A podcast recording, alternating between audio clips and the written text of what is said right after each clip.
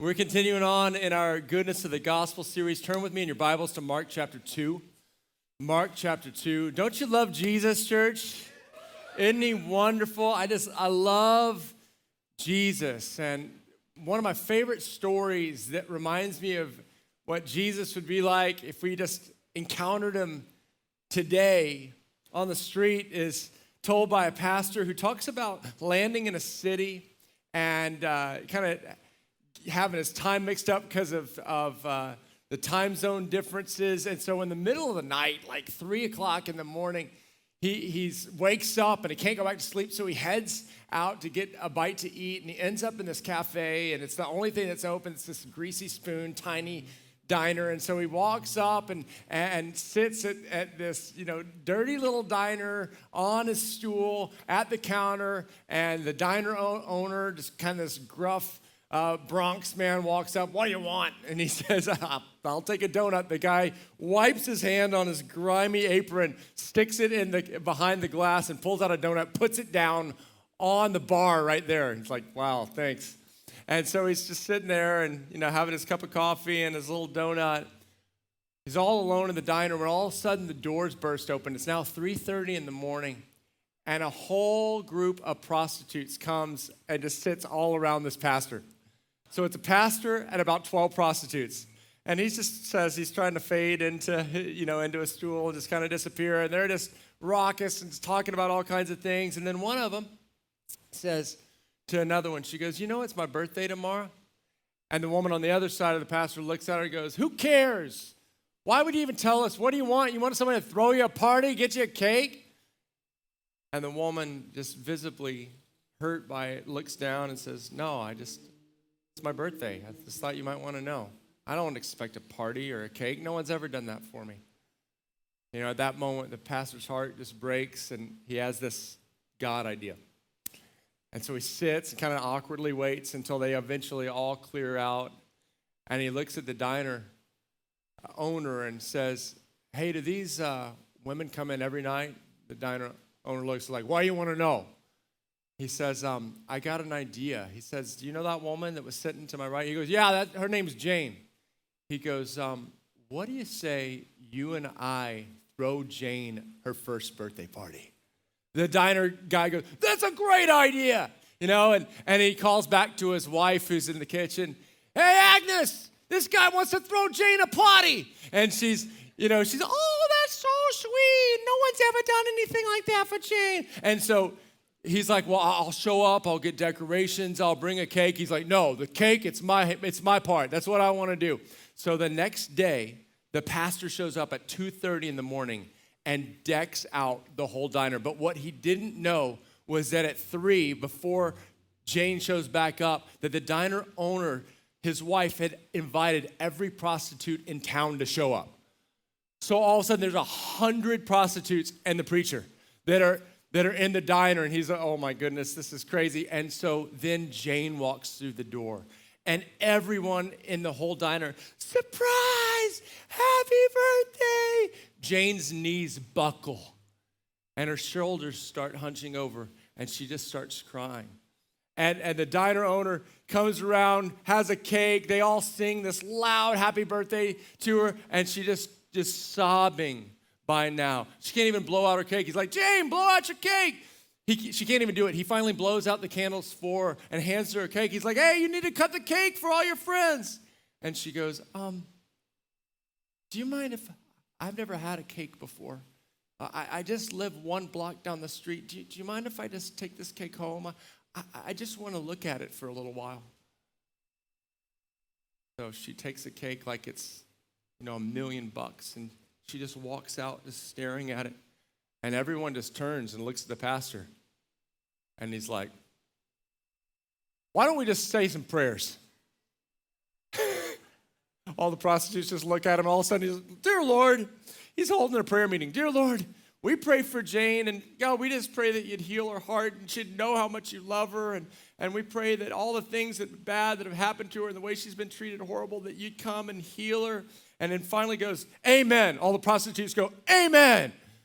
The diner owner looks at her and goes, hey, you didn't tell me you were a preacher. Hey, what kind of church do you lead, man? And he goes, you know, I'm a preacher, and I lead the kind of church that throws birthday parties for prostitutes at 3:30 in the morning. You know, church, that's the kind of Christian that God's looking for in this generation. That's the kind of church that I believe God's looking for, that would be people who love sinners, who love the lost. That's what I want to talk about today in my Mark chapter 2 sermon. I want to talk to you on the title, Jesus Loves Sinners. Jesus loves sinners. And I want to ask you the question, are you a Jesus follower who loves sinners? Mark chapter 2, let's jump in here. It says this, a few days later, when Jesus again entered Capernaum, the people heard that he had come home. They gathered in such large numbers that there was no room left, not even outside the door. And he preached the word to them. Some men came, bringing to him a paralyzed man, carried by four of them. Since they could not get him to Jesus because of the crowd, they made an opening in the roof above Jesus by digging through it and then lowered the mat that the man was lying on. When Jesus saw their faith, he said to the paralyzed man, "Son, your sins are forgiven." Now, some teachers of the law were sitting there thinking to themselves, why does this fellow talk like that? He's blaspheming. Who can forgive sins but God alone? Immediately, Jesus knew in his spirit that this was what they were thinking in their hearts. Okay, that's really cool right there. And he said to them, why are you thinking these things? Which is easier, to say to a paralyzed man, your sins are forgiven, or to say, get up, take your mat and walk? But I want you to know the Son of Man has authority on earth to forgive sins. Look at that again. The Son of Man has authority on earth to forgive sins. So he said to the man, I tell you, get up, take your mat, and go home. He got up, took his mat, and walked out in full view of all of them. This amazed everyone, and they praised God, saying, we've never seen anything like this before. Now, I've preached this passage on healing before and the faith of friends before, God's heart to heal the sick, and that is all true. But today I want to highlight on a truth that I think is even more paramount for you to wrap your mind around. Because you got to understand that back in these days, these ancient days, if someone was disabled, if someone was paralyzed, they couldn't live the fulfilled whole life that they live now. In 2021, with the different ADA regulations that are so wonderful, and the invention, like the wheelchair, I don't know if you know, wasn't invented until the 1500s. Back then, someone that was paralyzed would have been relegated to a life of begging, a life of poverty. But as desperate as that situation would have been for a paralyzed man, so desperate that his friends were like, we got to lower him down, because if we can just get him in front of Jesus, certainly Jesus can heal him. What is the first thing that Jesus says when the man's lowered? He looks at him and says, Son, your sins are forgiven. You see, Jesus knew that there was a much greater affliction on earth than the affliction of paralysis, and it's known as the affliction of sin. You see, you might suffer in life through a physical ailment. And I hate if you are. I have definitely had a horrible physical ailment myself. You might be suffering from poverty, from financial distress, from a pain in a relationship. But can I tell you that the greatest affliction a person can live in is to be stuck in sin? Why? Because Scripture is very, very clear that sin separates us from God. The Bible says this, that all have sinned and fall short of the glory of God. And then the Bible has worse news, that the wages of sin is death. If you are living in sin, then you are separated from God. And if you die in sin, you will spend eternity suffering, separated from God in a place called hell forever. And so when this paralyzed man is lowered down, the first thing Jesus says is, Son, your sins are forgiven. And then people all start squabbling, and he can't do that. Why is he saying that? Only God can forgive sin. Exactly. And so he says, hey, just so you know that I have authority, and get up too, and walk out of here, by the way. Sin is an epidemic. Sin is the worst pandemic. The problem is that we don't really believe in sin anymore. Like, morals are becoming relative. They're constantly changing. Now it's just whatever you feel like. Do whatever you feel like. One of the most horrific things I ever went through, and it happened in junior high. So I had this beautiful friend. She was in our friendship group. Her name was Kelly. And Kelly was this vivacious, she was cute, she loved everyone. She was just one of those people that just had a magnetic personality. And I'll never forget the day that she was brutally murdered. She was stabbed 100 times. And it destroyed, it decimated our school. And I'll never forget the day that we were at school and we find out about this. And they just let us out of class, and everyone just walked around in a daze and in pain, and people were weeping. But here's my question. Why do we know that murder is wrong? Why do we know that murder is wrong? Seriously.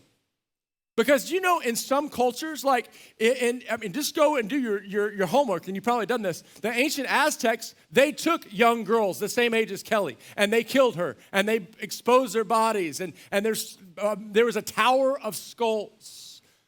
Or even in the 1980s, Don Richardson landed in Papua New Guinea, and there was this tribe that he was trying to reach that celebrated murder. How do we know that murder's wrong? It's because it's in this book. And the reason it's illegal in this country, it was written in this book, and we based our laws on the Ten Commandments. Thou shalt not murder. Do you know some other laws? You might not know that in this country, and it's still 19 states, adultery is illegal. It's against the law. Did you know that? Now, no one's being charged for that anymore. Why? Because morals are evolving. Morals are changing. What's accepted? I mean, just think about lately, petty theft. People are just walking in stores. They're not even being prosecuted anymore. Here's another one. Drugs, okay? Drugs are being legalized. I was talking to the college group about this on Thursday night. Do you know the reason to not do drugs is not because they're illegal? Why? It's because the Bible says that your body is the temple. Their body is the temple of God. Do you know, okay, now just one state up in Oregon, did you know that amounts of heroin, cocaine, and meth are actually legalized? Did you know that, church? And I tell you that because it's gonna come down here if we don't have a revival. In our state, marijuana is now legalized. And some of you say, well, it's not because it's not even wrong. It's not, no. You haven't sat with a mom whose kid tried to kill him because the police said that was psychosis, marijuana-induced psychosis. You haven't sat with people who have blown up their mind. They've doped out their mind, their impaired vision, or they've killed someone because of driving under the influence. I want to tell you, it's not because it's against the law. It's because you're destroying the temple of God. But yet we're legalizing things. We're legalizing things that are against the Word of God, and then we're outlawing things that are. Okay, so this is like, oh my gosh, can I just be real this morning? So my son that goes to public school, he's coming home and telling me the things that he is being taught in school. It is in every level of society. It's not even just Hollywood anymore that's pushing all this abhorrent behavior. It's in our schools. Parents, please be wise. Please ask your children what they are learning. There are agendas to train our kids in sin now going on in our schools. It's not businesses. Instead of just advertising sinks, they're now having to advertise deviant lifestyles. You're like, come on, just sell your toothpaste. You don't need to defile us with, are you following me? Can we just wake up? And it's every level, right? Our governor in this pandemic, right? They said, you can't meet for church. You cannot sing songs to the Lord, but you can go to a strip club. Strip clubs are essential. Marijuana dispensaries are essential. Liquor stores are essential. Some of you are going, he's getting political. I am not getting political. I'm getting biblical.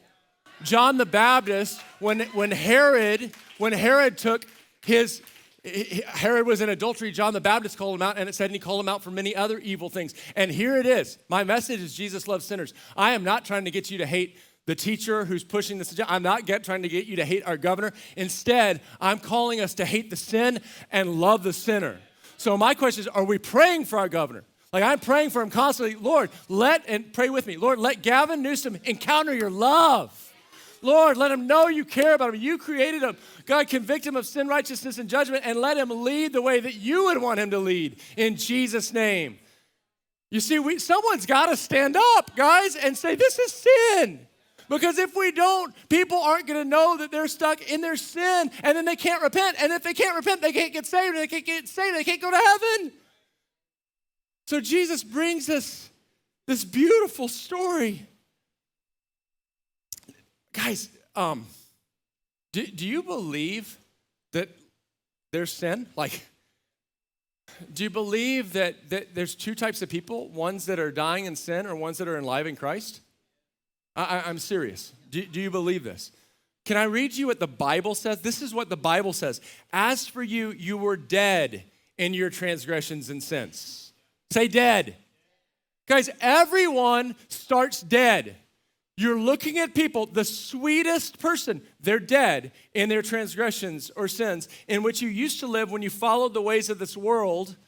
You hear me? Followed the ways of this world. Don't follow Christians. We should not be following the ways of this world. Or the ruler of the kingdom of the air, the spirit who is now at work in those who are disobedient. All of us. Say all. All. You're a sinner. Welcome to church. All of us lived among them at one time, gratifying the cravings of our flesh and following its desires and thoughts. Like the rest, we were by nature deserving of wrath. If you follow your sin, you deserve wrath. Okay, that is the bad news. So yes, I am calling out sin today. Yes, I'm calling out sinners today. But then I'm saying all of us have sinned, all of sin, and fall short of the glory of God. And then I've got even worse news. The wages of sin is death. We deserve to die and pay for our sin, eternally separated from Jesus. But listen to this. Let's keep reading Ephesians 2. But because of his great love for us, God, who is rich in mercy, made us alive with Christ, even when we were dead in our transgressions. It's by grace that you've been saved. And God raised up Christ and seated us up with him in heavenly realms in Christ Jesus, in order that in the coming age he might show the incomparable riches of his grace. If you don't call out sin, then we don't show how incomparable his grace is. Christians, it's time to call out sin. Don't feel bad about that, because when we call out sin, then we know how good God is for forgiving sinners. We gotta hate sin. We've gotta call out sin. For it's by grace that you've been saved through faith, and this is not from yourselves. It's the gift of God, not by works, so that no one can boast. I love talking to people about Jesus. Okay, don't go, oh wow, that's amazing, Robert. I didn't used to, but I prayed for God to give me a passion to talk to people about Jesus, because it saves people's souls. And I didn't just save their souls, it changes their life here on earth.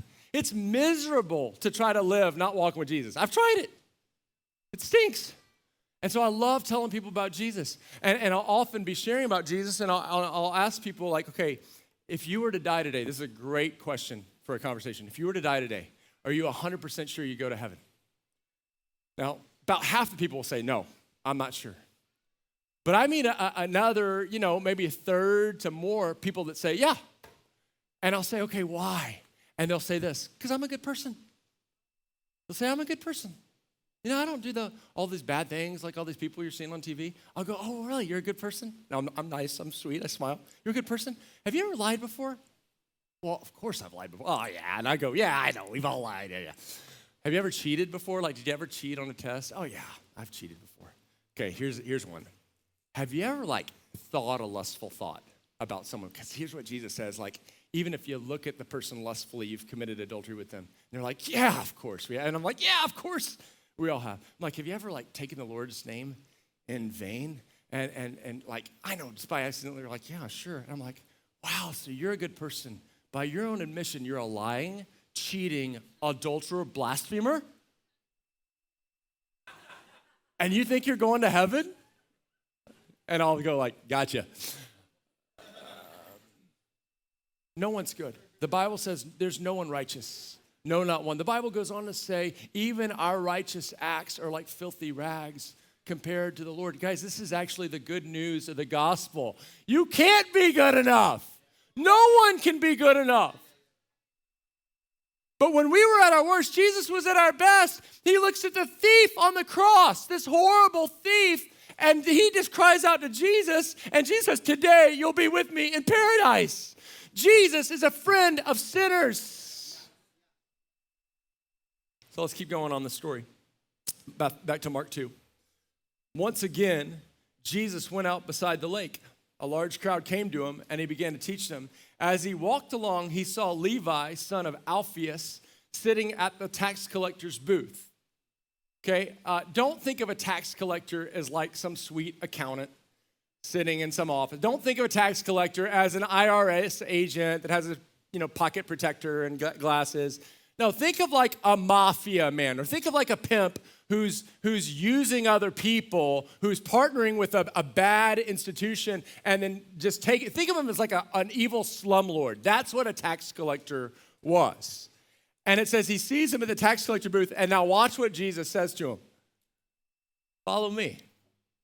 What? Jesus looks at the mafia guy and says, hey, follow me. Jesus told him, and Levi got up and followed him. Church, it's time to stop stereotyping people and thinking they're too bad or they're too evil or they're too sinful, and it's time to start calling people to follow Jesus. Let them decide. We got to go out and let them decide if they're going to follow. And you're going to be shocked at who starts following Jesus. You are going to be shocked. It says this. So Levi got up and followed him. And then while Jesus was having dinner at Levi's house, he didn't just say, okay, follow me into my little holy of holy, perfectly sanitized, churchy environment. It says he goes, while he was having dinner at Levi's house. Guys, it's time for the church to start spreading out into the dark world. I am tired of people running from the darkness. It's time for someone to say, I'm not leaving California. I'm staying here till there's a revival. Okay? The Bible says you're the salt of the earth. Okay? Have you ever poured too much salt on your food? Or did you ever have that prank pulled on you where someone took the top off the salt shaker and you went to salt your little French fries and a glob poured out and you eat it? Guys, salt isn't meant to be eaten in chunks. Salt is supposed to be spread out. That's why you're the only believer in your business. That's why you're the only Christian at your table at school, students. That's why. Stop saying, no, I got to go to where all the Christians are. Have you ever noticed, he says, you're the light of the world. If I turned on my little iPhone light right now, you could barely see it because it's so light. But you go into the pitch, utter darkness, and you turn on the tiniest light. Ooh, that is how we're supposed to be as Christians. Spread that salt out. Spread that light out into the darkness. And so what does Jesus do? Jesus goes into the home of a notorious sinner, and he's having dinner with them. And right, all the tax collectors and the sinners, and he's sitting around them. Listen to this. And it says this. Many tax collectors and sinners were eating with him and his disciples, for there were many who followed him. Okay, now I've got to break this down for a second because this takes some Holy Spirit sophistication. In my early days as a young man, I just lived in the world. So I hung out with people that they influenced me. I was at the parties, I was with the wrong girls. So what happened is I started doing the things to fit in. It looked enticing, so I started jumping into that. So I needed to change who influenced me. So let me say it this way. You show me your friends, I'll show you your future. You show me your friends, I'll show you your future. You need friends that will lower you down through the roof to take you to Jesus. You need friends that are saying, we're going to push Robert towards Jesus. We're going to help you. We're going to stand with you. We're going to fight with you. We're going to contend. We're going to pray for you. You need those friends.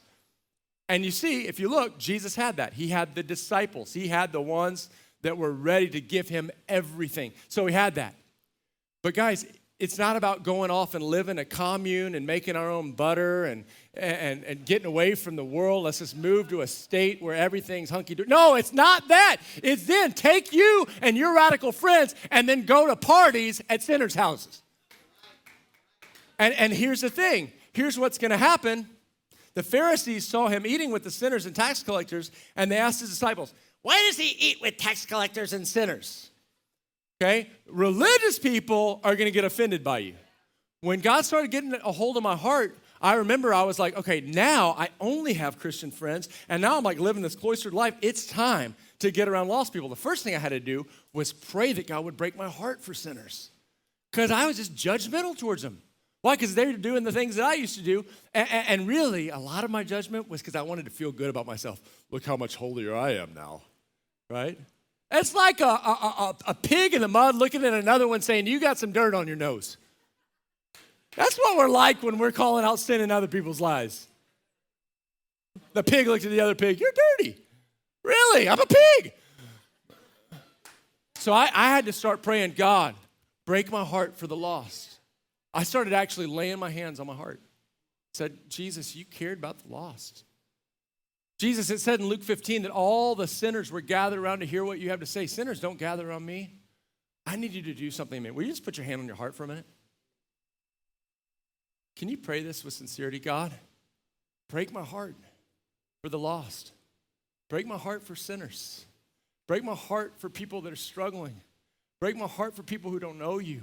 Lord, would you break my heart? And I started praying that every day, church. And I'll never forget the first day I felt it happen. I walked into Walmart to get some socks. It's just an ordinary day walking into Walmart to get some socks. And I stopped and I looked around. And where I would have used to judge people, I just started crying as I looked at people. Right? I just started seeing these people, they need Jesus. They're hurt. Their marriages are wrecked because they need Jesus. They're on drugs because they need Jesus. That loose moral woman, she's just looking for love, and she needs Jesus. That guy that's acting so tough, he's just trying to have an identity because he needs Jesus. This person that's blowing their minds with drugs, they're just looking for something. They're looking for an experience. They need Jesus. Would you let Jesus break your heart for the lost? But then Jesus started sending me into places. I'll never forget. I met this guy on the street. His name was Thomas. I started talking to him. And I mean, we were not alike. He was a total gangbanger, right? But I just, God gave me a heart for him. And so I started befriending him. And I remember he invited me to his house. And I'll never forget walking up the stairs to his apartment where he and his girlfriend were, crazy music blasting, junk going on the TV. And I knew when I was walking up, because I saw some people looking at me, I knew they thought, oh, he's going to get some drugs there.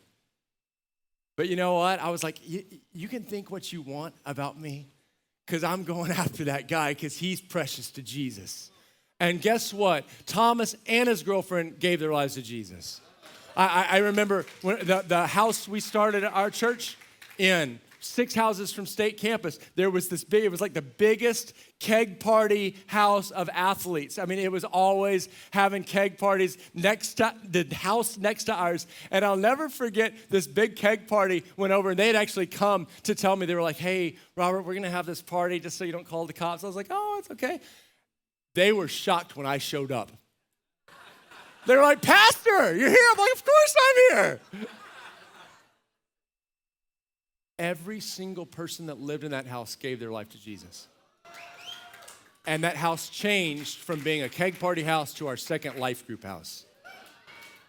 Christians, it is time, and that is not glory to me. That is glory to Jesus, because Jesus loves to go among the sinners. And if he doesn't, then we're in trouble, because we're all sinners and we desperately need him. Jesus loves sinners. You just got to be ready for the religious people to think that you to lose your reputation, because the religious people, they're going to be, oh, he's this or he's that or he's just a drug. That's if they said it about Jesus, they're going to say it about you. Let's finish this. This is Mark 2:18. Now let's finish with this. Now John's disciples and the Pharisees were fasting. Some people came and asked Jesus, How is it that John's disciples and the disciples of the Pharisees are fasting, but yours are not? Jesus answered, how can the guests of the bridegroom fast while he is with them? They cannot so long as they have him. As long as they have him with them. Jesus was showing the religious people, guys, it's not about religious deeds. Don't pray so you can be a better Christian, right? Don't just do religious things so people see you and think, oh, you're so goody-goody. He was saying, no, it's about being with me. And so they're not doing the religious deal because they're with me. And that's what it's all about, is you being with me. Do you understand? Jesus loves to be with people. And guys, when we're talking to people about Jesus, we're not trying to end their fun. I used to think we were out just ending people's fun. You're going up to people, you know, they're partying, they're having fun. You take a Bible, pop, cut it out.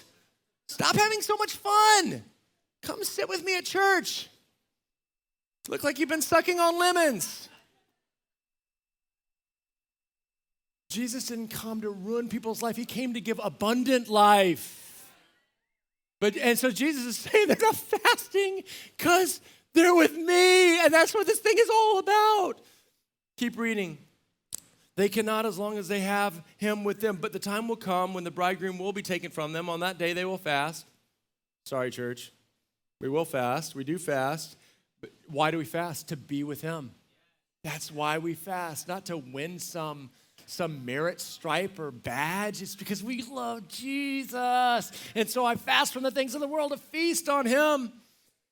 But the time will come when the bridegroom will be taken from them. On that day, will fast. No one, listen to this, no one sews a patch of unshrunk cloth on a garment, on an old garment. Otherwise, the new piece will pull away from the old garment, making the tear worse. And no one pours new wine into old wineskins. Otherwise, the wine will burst the skins, and both the wine and the wineskins will be ruined. No, they pour new wine into new wineskins. What's the new wineskin that Jesus is wanting to birth? He's wanting to birth a people who hate sin but love sinners. I said it last week. The church, we're so good at hating sinners but secretly loving our sin. No, we need to pray that I would have a holy disgust for sin so we can go in and live amongst the sinners and not be affected by them, but our love and the anointing and power on our life transforms them and makes them go, why are you so different? Why is there so much peace around you? Why are you so joyful? And you just say, it's Jesus. That's the new wine he's looking for. He's looking for people who go in the midst of the prostitutes and throw a party for a beloved child that Jesus wants to restore and redeem. That's what happened in the Jesus movement in the 1970s, late 60s and 70s. You see, society was just like it is now. There was a crazy sexual revolution going on. Right, their mantra actually was sex, drugs, and rock and roll. There was this crazy gender thing going on. There was a horrible racial pain going on. There was a crazy distrust in government. People started chasing after all kinds of Eastern mysticism and going into all kinds of drug trips, trying to find some answer. And you know what the Christians did? The Christians actually got more bold and more direct. And they would hold up one finger and say, one way, Jesus. And you know what happened when they started boldly preaching about that there was only one way, Jesus? Let me show you this picture of a baptism service they had in the Jesus movement. I believe this, have you ever seen a baptism service like this? This is what Jesus is wanting to do again. But it's going to come when we actually call sin a sin and tell people how good God is, that he will forgive them. Then people can actually know that they need to repent and they need Jesus. One church, actually, and then many started, but people were saying, you know, we can't accept people like that. They look weird. They act too crazy. They were the hippies, right? They had this long hair and they were smelly and they were walking around barefooted. And the leaders of different churches were saying, don't let them in our church. They'll ruin the carpet. You know, I mean, bare feet on cement and then walking on carpet. I love one pastor said, no, church is for sinners. Let's tear out the carpet. They said, but they'll soil our pews. He said, well, then let's tear out the pews. And that church started growing with people being saved. Let me actually show you where they ended up meeting. They met in this. Does that look familiar? Could it be that this is a prophetic sign that Jesus wants to do this again? That in the midst of things going crazy in our nation, crazy in California, that Jesus wants to fill tents with people that realize he's their only hope. That all have sinned, that we're walked away, but that he is the one who loves sinners and he forgives us in the midst of our sin. Amen. Let's stand up.